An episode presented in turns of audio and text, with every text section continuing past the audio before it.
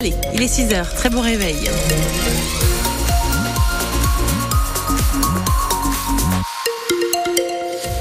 Un point météo. En effet, comme on le disait, la tempête Louis est passée dans le Poitou. Hier, on a eu de bonnes rafales de vent. 97 km heure à Niort, 96 du côté de Bressuire, encore 94 km heure du côté de Montmorillon. Aujourd'hui, on note un temps plus calme. Le vent sera moins présent, ainsi que les averses.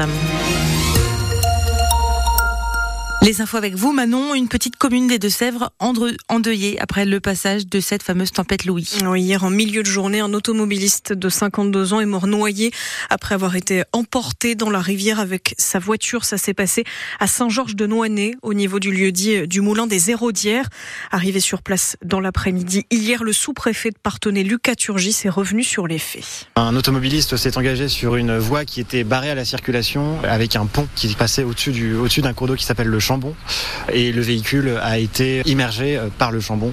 C'est donc un accident de la circulation mortelle puisque la personne est décédée euh, à la suite de, de cet accident. Donc bien évidemment, on voudrait dire tout un, un gros mot de soutien euh, à la famille et aux proches de cette personne. Rappeler également la nécessité de, respecter la signalisation dans ce genre de cas. Rappeler également que le risque de crue se poursuit puisque les effets de ces pluies importantes risquent de produire des débordements sur les trois principaux cours d'eau des Deux-Sèvres, euh, donc le Toué, euh, le Sèvre et la Sèvre nantaise. Donc on appelle vraiment à une grande vigilance dans les déplacements et dans l'ensemble des activités des, des Deux-Sévriens. On peut se laisser surprendre, et, euh, y compris dans les endroits qu'on connaît. Le Caturgis au micro de Noémie Guillotin. On revient sur cette information ce matin sur francebleu.fr. Le temps est plus calme, hein. vous le disiez Aurélie, pour aujourd'hui. Le plus gros de la tempête est passé avec des rafales jusqu'à 108 km heure hier enregistrées par exemple à Poitiers. Ça a causé des coupures d'électricité pour quelques milliers de foyers dans la Vienne et les Deux-Sèvres. Tout était visiblement rétabli hier soir. En revanche, prudence dans les Deux-Sèvres qui restent en vigilance orange à la crue. Avec des débordements attendus de la Sèvre niortaise et la Sèvre nantaise à Saint-Mexon-l'École. L'eau est déjà entrée dans deux habitations. Quant à Niort, la ville a fermé les voies proches de la Sèvre niortaise. Des déviations aussi mises en place un petit peu partout dans le Poitou dans la journée d'hier. Si c'est toujours le cas, si vous le constatez ce matin, vous pouvez nous appeler au 05 49 60 20 20. L'imam du Gare Majoub Majoubi, expulsé vers la Tunisie hier, a confirmé dans la soirée le ministre de l'Intérieur, Gérald Darmanin. Il est visé par une enquête pour apologie du terrorisme, accusé d'appel à la haine pendant des prêches, comparant notamment le drapeau tricolore au drapeau satanique, des propos alors dénoncés par le préfet du Gard.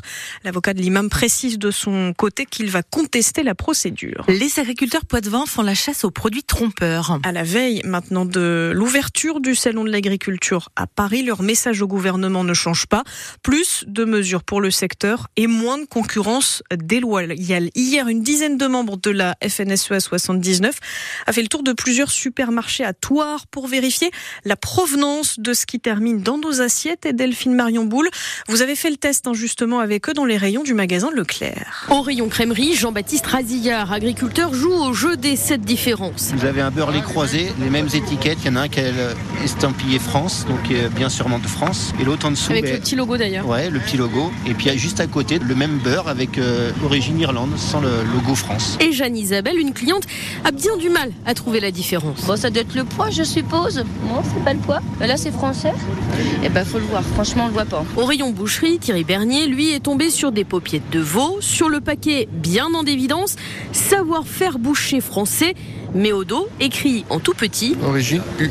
La fameuse origine France. La fameuse origine France n'est pas forcément euh, respectée. Et pour les clients comme Roland, ce n'est pas toujours évident. C'est pas toujours facile de faire la différence. Hein, parce que si vous voyez le drapeau français, vous pensez que c'est français. Puis euh, s'il faut regarder toutes les petites lignes, eh bien...